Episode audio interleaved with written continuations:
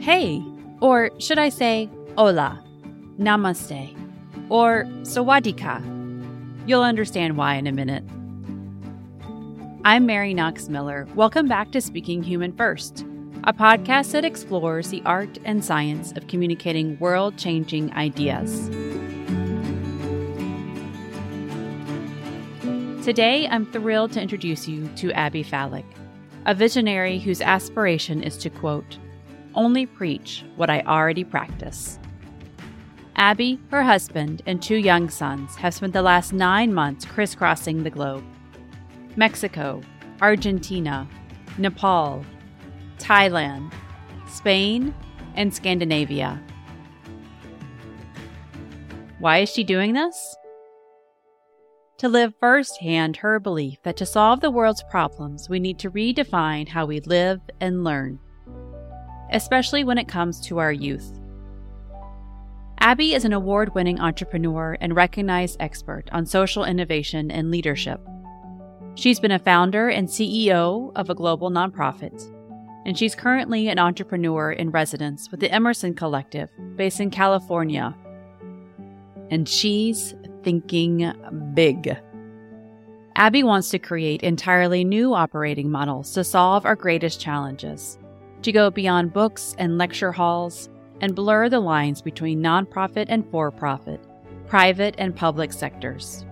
She wants to redefine how we get things done, and to ask ourselves this question: what are we pretending not to know? I can't wait for you to hear this conversation. Enjoy. Abby, I am thrilled to speak with you. Thank you so much for taking the time. I cannot wait to delve into all the questions that I have for you. Thank you. I've been looking forward to this for a while. Yay. All right. So I want to start with what I think can be one of the most important things that a leader can do, and that is to actually embody your message. So a lot of people have big, bold ideas that are really good, but there's this disconnect between what they say versus what they do. And again, that the sense of like they're not embodying their own message, but you do. You practice what you publish, or you practice what you preach, however anybody would like to say that.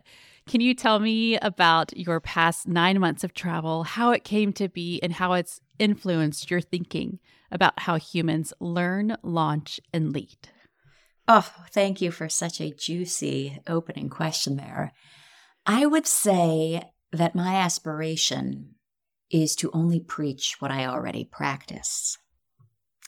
And it can be easy to forget to do that. We can get swept up in the talking points and the ways we're perceived by the world, or what people want to hear from us. But I'm very aware, one of my core values is authenticity. And when I think about the people who I look to as teachers and guides, the people whose wisdom lights something up in me, who feel like they've been somewhere I want to go, it is the integrity between who they show up as, what they say, and what they do. And as soon as that is out of alignment in any way, you sniff it out, and that person feels less trustworthy and less like somebody I'm here to learn from. And the power of the pause as well, the recognition that we can't see the water we're swimming in until we lift our gaze above that water line and can actually look out to a broader horizon again. And that's what this year has been for me and for my family. And you're currently calling in from where? And what are all the places and locations that you've been? Well, it's so wild. So this was not something we had planned for years and years. My husband and I each independently, before we were even dating, had discussed, we were just friends in business school, and we had discussed this dream that we each had that someday we would take an extended journey with kids. And it turned out that family was a joined family, and that timing was now. And we just looked at each other and recognized there were 100 ways we could have thought ourselves out of it and talked ourselves out of it. And plenty of people tried to, but there was real wisdom in recognizing that if we didn't do it now, who knew when we would. So we were both professionally in transition and decided that we would take the school year, pull our boys who are 6 and 8 out of school, and travel for the year with an emphasis on deep immersions in a small-ish number of places. So we have spent about a month in 6 places where we've enrolled our boys in local schools, where we have stayed long enough to move through those sort of perceptions and stereotypes that we might glean from a flyby trip. And I think to just have a deeper and more formative flavor of experience. We spent a month in Mexico and in Argentina, Nepal, Thailand, southern Spain, and we're now in Denmark. Incredible. And all of this, of course, as we talk about embodying your message, all of this leads us to the particular area of focus that you have in your work, which is about developing leaders that the world needs. So our world, we need some strong leaders, right? The opportunities and challenges that we're facing are just way too complex for run-of-the-mill folks and management. So this much I think we can all agree on. But how does redefining how and what we teach going to unleash these leaders? And feel free to give additional context about the work that you are involved in and your ideas. The interconnecting problems that we're facing as a planet will not be solved by one perspective, one type of leadership, one sector, one company alone. It requires a sort of connective, empathetic, resilient, fresh orientation that doesn't continue to come up with solutions in search of problems to solve, but actually says, what do we need to solve for and what tools do we have to do that? So my work is very much about reimagining education as a means of preparing the types of leaders that our world needs now. And when I look at our current and traditional approach to teaching and learning, we reward conformity, box checking, perfection, at the expense of creativity, risk-taking, innovation. High school has become a high-stakes game to get into college. Kids can get through college having learned nothing about who they are, what the world needs, and what they're meant to do about it. And if we're going to solve the problems that threaten survival on the planet, we need a critical mass of young people from all backgrounds and all parts of the globe who know their power, who know where the bright spots are in a broken and beautiful world, and who feel agency to do something about it. And it starts with reimagining how we teach and learn. And are you still focusing in on the transition year between high school and college? Or has this 9-month worldwide journey kind of blown the top off of that? I can't help but think bigger. What's needed is a wholesale change, starting as young as we can. And this has been my experience of watching how my young boys are learning this year by following their curiosity and asking great questions and then finding the answers themselves. There's been nothing formal or traditional about their learning this year, but it's really clear to me that they've learned more in this context than I could have ever hoped for them in any more traditional year of school, of 1st and 2nd grade. So I would say that my vision is broad. We need a new template globally for thinking about the purpose of an education, for decoupling school and learning, for recognizing that the learning that matters most is unlikely to happen in a classroom or in a cubicle or in a boardroom. That the learning that matters most happens through lived experience, through reflection, through coaching, through mentorship. That we need a new frame that values and honors and gives credential and credibility to the other kinds of learning that are actually the most formative. And we need to be much more critical and much more aggressive about rethinking what happens in the classroom context. Because if all of our time and energy and money and resource and philanthropy is focused on getting incremental gains on standardized tests that AI can already pass, we've lost the thread completely. So broadly, yes, we need a new template for learning what matters most. My vision as a social entrepreneur remains quite focused on a key lever that I think changes everything. And it is the missed opportunity in the transition between childhood and adulthood when a young person has maturity to leave home. They haven't yet set their values and identity. They are still figuring out who they are. And there are a million better ways to help a young person figure those things out than sending them blindly to a freshman dorm.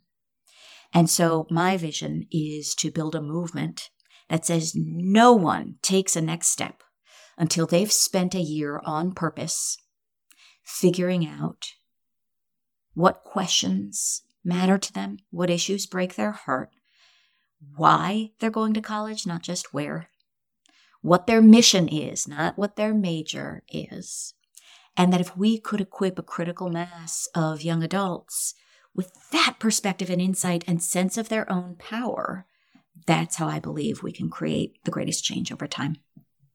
And I wrote down an opinion piece you had on USA Today, this line. So it reads, our culture still encourages kids to run harder and faster toward an elusive finish line. So Abby, I ask you, why are we all in such a hurry to get to some proverbial destination that apparently is the be-all and end-all for life?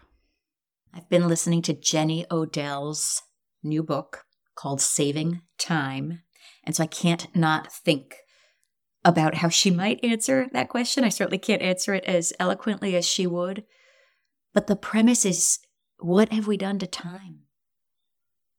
We have envisioned that we live on a clock, that time is money, that it's either well spent or wasted, that we're always running out of it, and that there is somehow a linearity and a quantitative value that prioritizes productivity per unit of time and efficiency in getting from A to Z. My husband will laugh. I think he thinks I like these concepts just because I have a fluid sense of clock time, chronos. But I'm fascinated by the way she and others describe the idea of kairos, which is qualitative time. It's the notion that things take the time they take, that the buds on those flowers are not sort of on a clock in the same way. That we all know that sense of when the stars align and the timing feels right. So I have to say, I think there's this sort of underlying engine of capitalism that has taken over our sense of what time is, that has given us all a sense that it is scarce, that it's to be competed for, and that we're all in a rush to get somewhere. And I think that's what keeps us hustling harder and faster. I think we're also being deluded into thinking that there won't be opportunities in the future, that everything is in short supply, and so we need to get there first and win somehow. And I think the people who ultimately will get ahead are those who will reimagine their relationship with these timelines and recognize that taking a year, quote, off the treadmill is actually the year best spent, because it's an investment in figuring out whether or not you're even climbing the right mountain in the first place. Abby, you speak with incredible conviction and incredible, there's just power behind your voice and definitiveness. I want to know where this fire in your belly is coming from to best understand how humans learn in order to lead. I am convinced that conviction appears when we follow the thing that breaks our heart. And we move through our lives seeing things that annoy us or bother us or, jar us. And then we see the things that actually, when we let it sink in deeper and something more fundamental is impacted, It's the thing we can't look away from. It's the thing we can't not do something about. And for me, from a very young age, it's been an awareness of my own privilege, access, opportunity, an awareness of the huge gaping and growing inequities in the world, and a recognition that I'm here to do what I can with my own life to help others find and reach their potential. The thing that breaks my heart is that we live in the year 2023, and that most humans on planet Earth will never know or reach their potential, even at a time when we could give every person all the basic things they need to be safe, secure, fed, educated, when every person could have access to the world's complete information in the palm of their hand. How do we distribute access to opportunity, talent, and potential evenly distributed everywhere around the world? Opportunity has never been, but we have the resources and know-how to do it. So that is what breaks my heart, and that is what drives me. Absolutely. I want to live in that world. That's the world that I envision. Me too. That we're all moving towards, that it's, I see the light, you know, we can get there if only. Yep. Well, if only. We need to start envisioning it and believing that it's possible. And I, as I speak, I feel it in my bones that I am convinced all of this. It's not inevitable by any stretch, but it is absolutely possible. And so my job is to, you know, figure out what's working, take it to where it's needed, and pull the levers that can help unleash talent in the direction of this shared vision. And as we think about this drive of yours, you recently were being interviewed, and I heard this question that you asked that jumped out at me. What are we pretending not to know? So if we are out there, let's just sit with that for just a second. What are we pretending not to know? So if we want to change the world with our ideas, why do we need to be asking ourselves that question? The answer that comes up for me to that question, which has changed my life again and again, what am I pretending not to know, is that I am the only thing in my own way. That so much of the time we're making excuses for why I can't start the next thing, the new thing, why we stay in contexts that are small or constraining.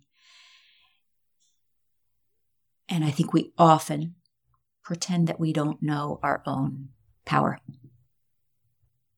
And I think one of the ways I've practiced that question is by thinking of myself in a past context and asking, what was I pretending not to know before something major happened or shifted? And it gives me such insight into how much we do know when we tap into our wiser selves, our deeper intuition, but that we rationalize ourselves out of because it's inconvenient to acknowledge. So you've also said in the past, you know, listening to and using our gut instinct to figure out what we're here for isn't a privilege, but a birthright. So I want you to tell me more about that. But I also want to acknowledge that we are two white women who are sitting here having this conversation. We're talking about a world of equity. So it's just important to acknowledge who we are. And at the same time, when we want to tell somebody to dream big, if they can't put food on the table, that's not the question that they're trying to answer, right? If they are having a hard time listening to their voice, their inner voice, when the daily needs are drowning it out, or when people around them are discouraging them or denying all of who they are, that this idea of dreaming big and crafting this vision can be harder to see as a possibility. So just with all of that in reference, tell me more about why listening to our gut instinct for why we're here isn't a privilege, but a birthright. I think the most shared human desire is for freedom. And I think we have opportunities beyond what we recognize to set ourselves free, often independent of lots of life circumstances. So there is external freedom that some of us have more access to and others much less. But there are internal freedoms as well that we work to create in unhooking from other people's expectations of us, in finding what it is that brings us joy and pursuing it in small or big ways. It is not reasonable or appropriate for me to sit here and say everybody should just quit your job and follow your passion. That's not what this is about. This is actually about how can we each find more alignment between our convictions and how we live our lives. And that may mean that you're working at a job that for some period of time is not fully in alignment. But how are you aligning the other parts of your life, the other ways you show up, or the way you show up at that job? Can it be aligned, values aligned in some form? None of this is an arrival point. It's not like I've remotely figured it out or anybody I know has. It's a practice in the same way that leadership is a practice. Building our lives is a practice. So having an orientation, I think of it as, when we have a compass, the map becomes less relevant. You don't need the map if you've got the compass. I do believe it's a birthright for us to all tune into the orientation that brings us to life and that moves us in the direction of the freedom we all deserve. I can tell that you have been spending the past 9 months not tethered to a phone, not tethered to any particular set schedule. You're speaking in ways that are so beautiful, big and broad that I'm so glad you're writing a book. I'm so glad. Well, I couldn't have done it without this space. One of the things that's really emerged for me is a love for different forms of communication. I think in my various leadership roles, communication became talking points and bullet points and gaming algorithms and whatever it is to sort of try to get spotlight on words and ideas. But there's something else that's emerging right now, because I've given myself permission to create in a way that brings me life and joy. And I've been doing that through photography and through some writing. And there's been this total light bulb sort of flash of recognition that there are forms of writing that I love. And if I'm writing primarily for myself with the hope that it might be of interest or use to other people, that's the lane I want to be in. But I've spent a lot of time, I think, battling myself and contorting my writing in the service of writing what I think somebody would want to hear from me. And I think that shift is feeling like it's giving me a lot of energy and momentum. So we'll see how it goes. Ooh, we're going to keep going on that train because that is perfect, because that's exactly where I want to go next. So, all right. So sharing ideas, not so easy. It's like, it's both an art and a science, that there's no clear-cut formula because every idea and everybody who has those ideas is different, right? Process of trial and error, trying to figure out not only how we speak so people will listen, but how to show up in ways that plays to your strength. I love how you were just talking about how in a role as a CEO of an organization, you show up and you speak in bullet points. That's how you are translating all this information in your mind. Whereas now with this space that you've been given, you're opening up to new ideas of ways of writing and creating. So how would you say, and you're in the midst of this change, but how would you say your craft of communicating has changed over the years so that you can be you and show up most effective? There's so much pressure to be like everyone else, and social media just makes this so much more acute. We scan for the people we admire, and then we try to be like them. And I think it's a hard thing for all of us to learn, and I have to keep reminding myself. There's a Joseph Campbell quote that's on my computer when I open it. It says, if the path is clear, you're on someone else's. If the path is clear, we're on someone else's. And so what's needed from me is not originality at every moment. It's authenticity. And I think what has held me back for a long time in sharing ideas is a sense that I don't have any original thoughts. Every thought in my mind has been sparked by someone else who's planted it there, or some experience or idea or thing I've read. And so, I mean, my first endeavor at writing a book was I had 100 pages of notes of other people's thoughts. And I sent it to a mentor and I said, well, here's how I think I could structure it. And he said, you know, Abby, try again. Like, where are you in all of this? And so I think that's one of the things that's shifted this year as well, which is rather than just summarizing what I've learned from other people, recognizing with the right amount of confidence and humility what I also know, and bowing in deference to people who've taught me the things that I know, but then recognizing that what I'm here for is to integrate those ideas and to move them through my lived experience so that they again, may not be original, but they are, the flavor of them is my own.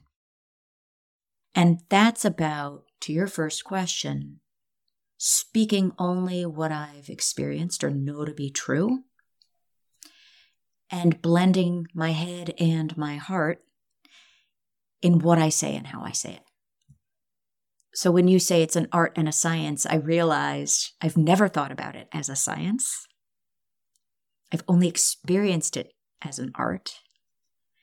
And I think in some ways, my, you know, what someone could call a platform or body of work may feel more disparate or loose than somebody who set out to be a thought leader with a very particular agenda.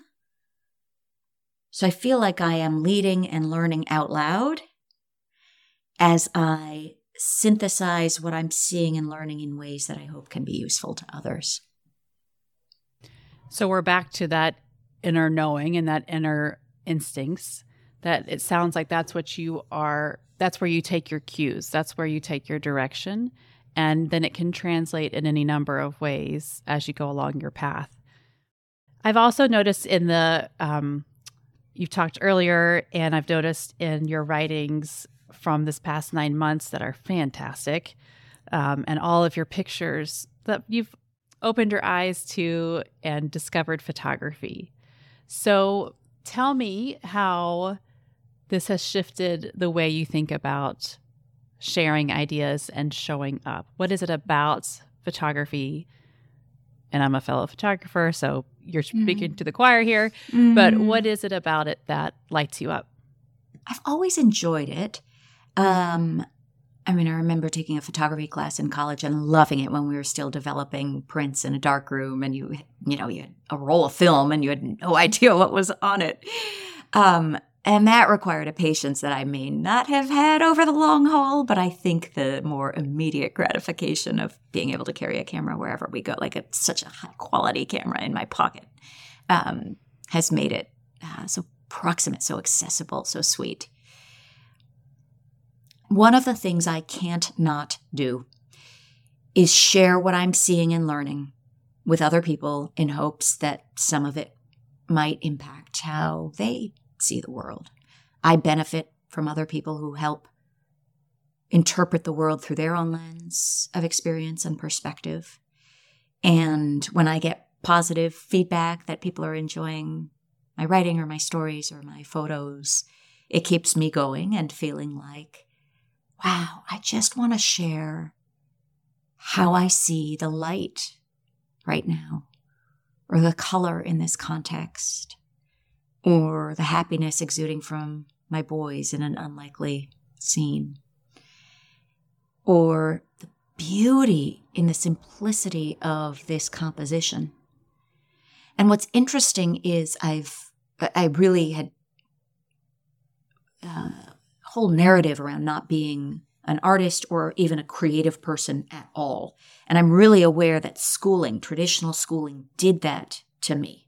I got poor grades in art across the board and always. So I knew, right, from the teacher's evaluation of me, I was not an artist. And I think it was just really damaging to my own creative instincts and abilities. So it's been special and powerful this year in particular to have room to sort of indulge that interest, to follow the curiosity around it, and to discover that it's something that both gives me joy and lights me up and seems to have some kind of impact for other people as well. So you've got CEO and founder experience in your rearview mirror. You've got 9 months of travel with your family in your rearview mirror. You have been writing and taking pictures.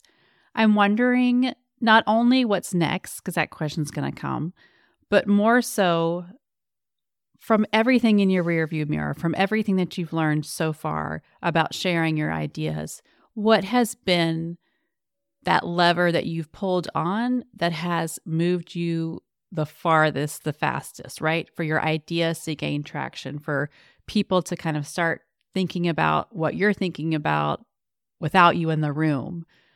Where is it that you have pulled to help that happen? And how is that shifting what comes now? My thought here is just that it comes back to relationships. So when I think about the handful of ideas I've planted that have gotten some real velocity or cultural currency, I wrote at one point about my own user manual as a leader, a practice that I didn't create, but I decided to sort of codify how to do it and then shared my user manual on LinkedIn. And it caught Adam Grant's attention, who then shared it. And from there, it's just been this phenomenon of its own.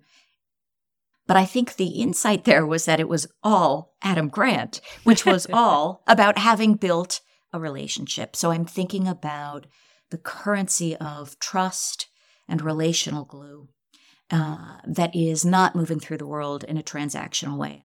But I think it's about seeing ourselves as part of a web, a relational web.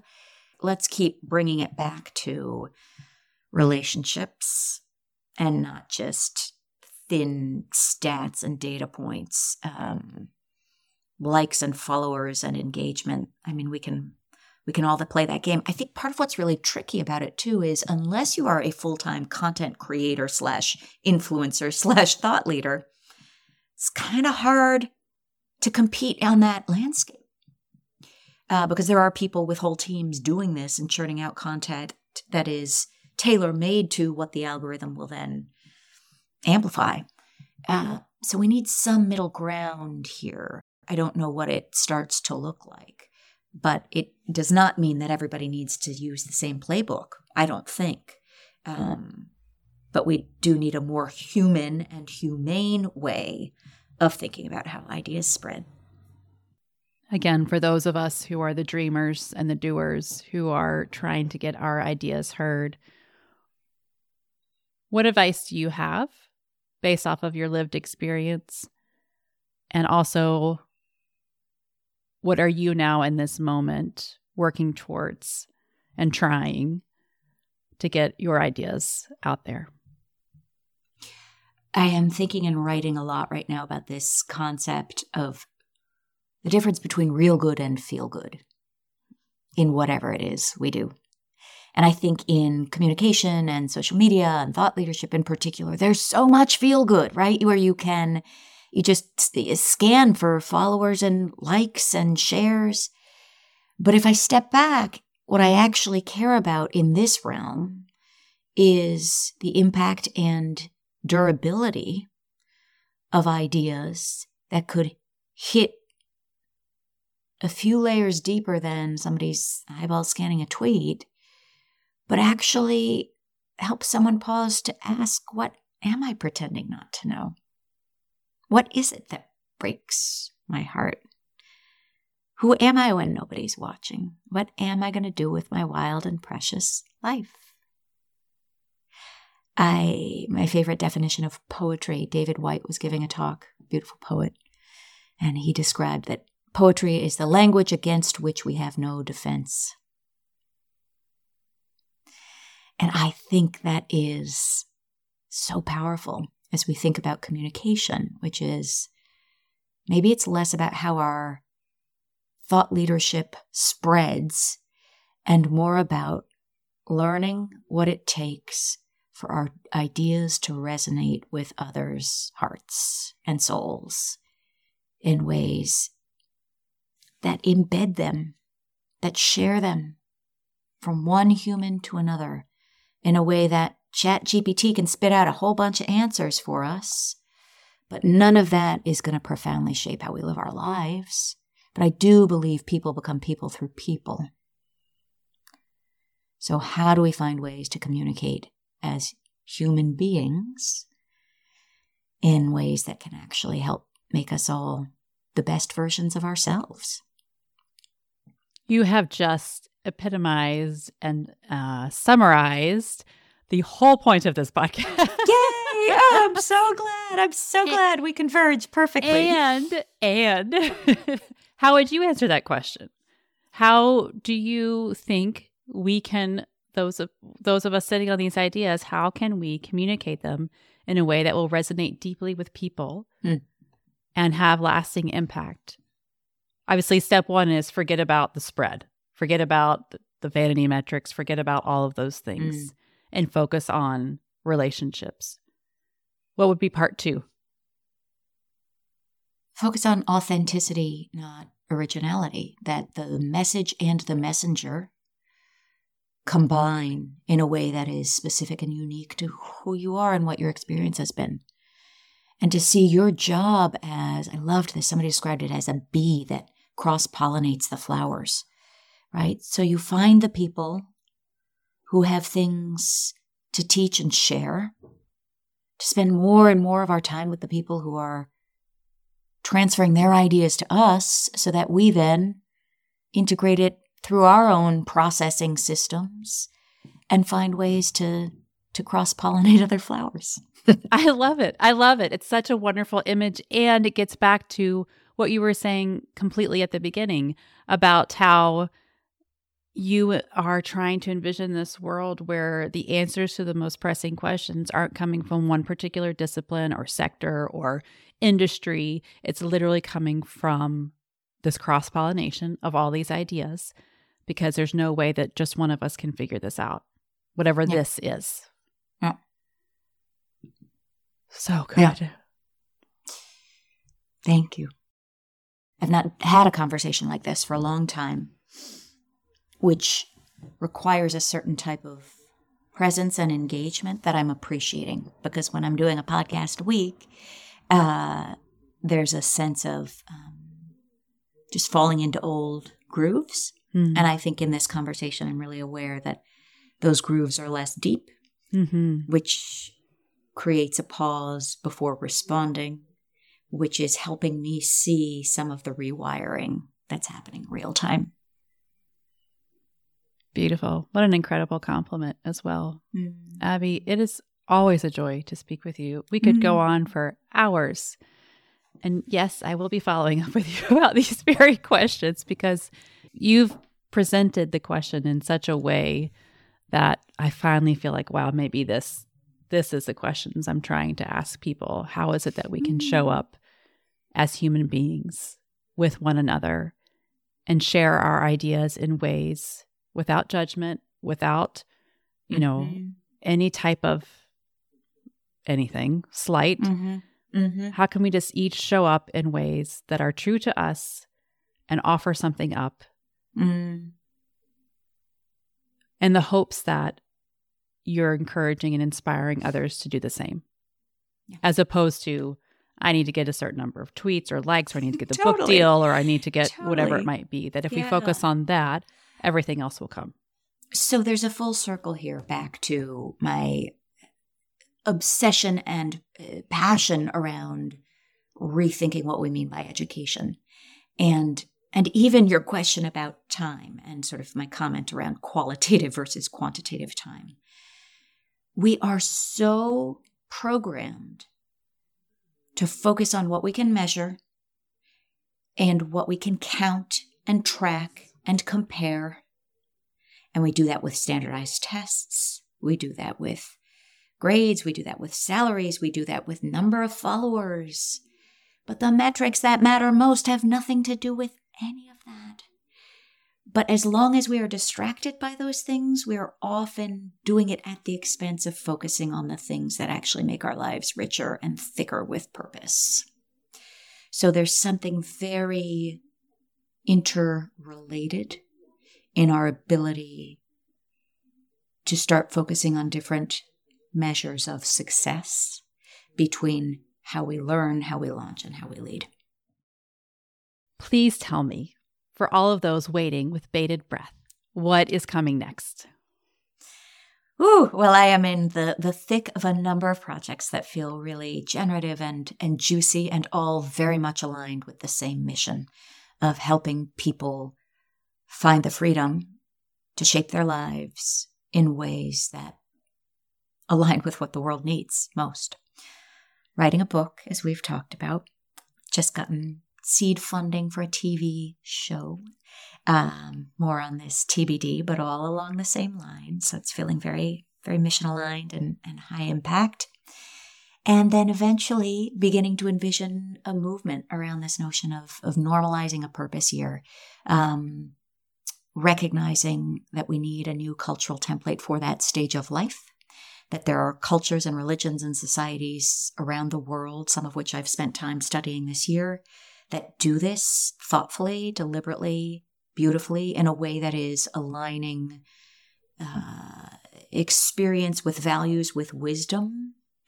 So that's what I'm here for. My mission is still my mission, and I'm just feeling like I'm in a really exciting moment of building new vehicles toward the possibilities that I know are needed, but also are on the horizon if we can bring the visions to life. Well, as a mother of 3 young children, currently all in elementary school, I cannot wait as you build this movement. I will fully participate in it. I'm already planting the seeds with them of gap year. And although I know that has let me start that again. Because I know gap year has, for some people, that it's got a negative connotation, right? Like as if that's privileged. I just want to make sure that I say and I'm right. Happy to even say something about it. I mean, okay. I think we have historically called this period of time a gap year, which to me is exactly the wrong language to use. If there's anybody who understands and values finding the right language, it's you in this conversation, that the language we use plants an idea in people's minds. And so to use a metaphor that suggests we're nudging kids into a gaping hole that they may or may not come out of is exactly the wrong way to inspire and motivate what can actually be an experience that fills in the gaps that were left by the rest of your education. So we need new language. And I am liking the idea of a purpose year, a launch year. I also just met somebody who runs a program in France that's called the Année Lumière, which means the light year. Which beautiful. So whatever it becomes, we need better metaphors and better language for that transition. Gorgeous. Well, my children, all 3 of them, will be right on this, in this movement, along with you. Good. Thank you again so much, Abby. Thank you. What a joy. All mine. I mean, y'all, what's not to love about this conversation? Here are a few questions swirling in my mind. As thought leaders, instead of wide-scale visibility, should we be striving for sticking power and enduring insight? If our goal is to scale deep rather than wide, does that require connecting our expertise to our lived experience? And is the engine of influence ultimately powered by relationships? I keep coming back to this idea that's been in the back of my mind for what seems like forever. The most powerful ideas we can share are those that come from within in response to what's happening outside in the world. As Abby said, conviction appears when we follow the thing that breaks our heart, the thing we can't look away from, the thing we can't not do something about. What is that for you? I'd really like to know. Tell me over on LinkedIn or leave a review to encourage others to answer the same question. To learn more about Abby, you can find her on LinkedIn and Instagram. We also included a link to her family's chronicles from a year abroad in the show notes. Speaking Human First is a production of Thought Leader Media. a boutique visual communications agency for socially impact-driven leaders. It's produced by the amazing team at Yellow House Media and is recorded on the ancestral lands of the Nipmuc Nation. Many Indigenous peoples continue to thrive in this place, alive and strong.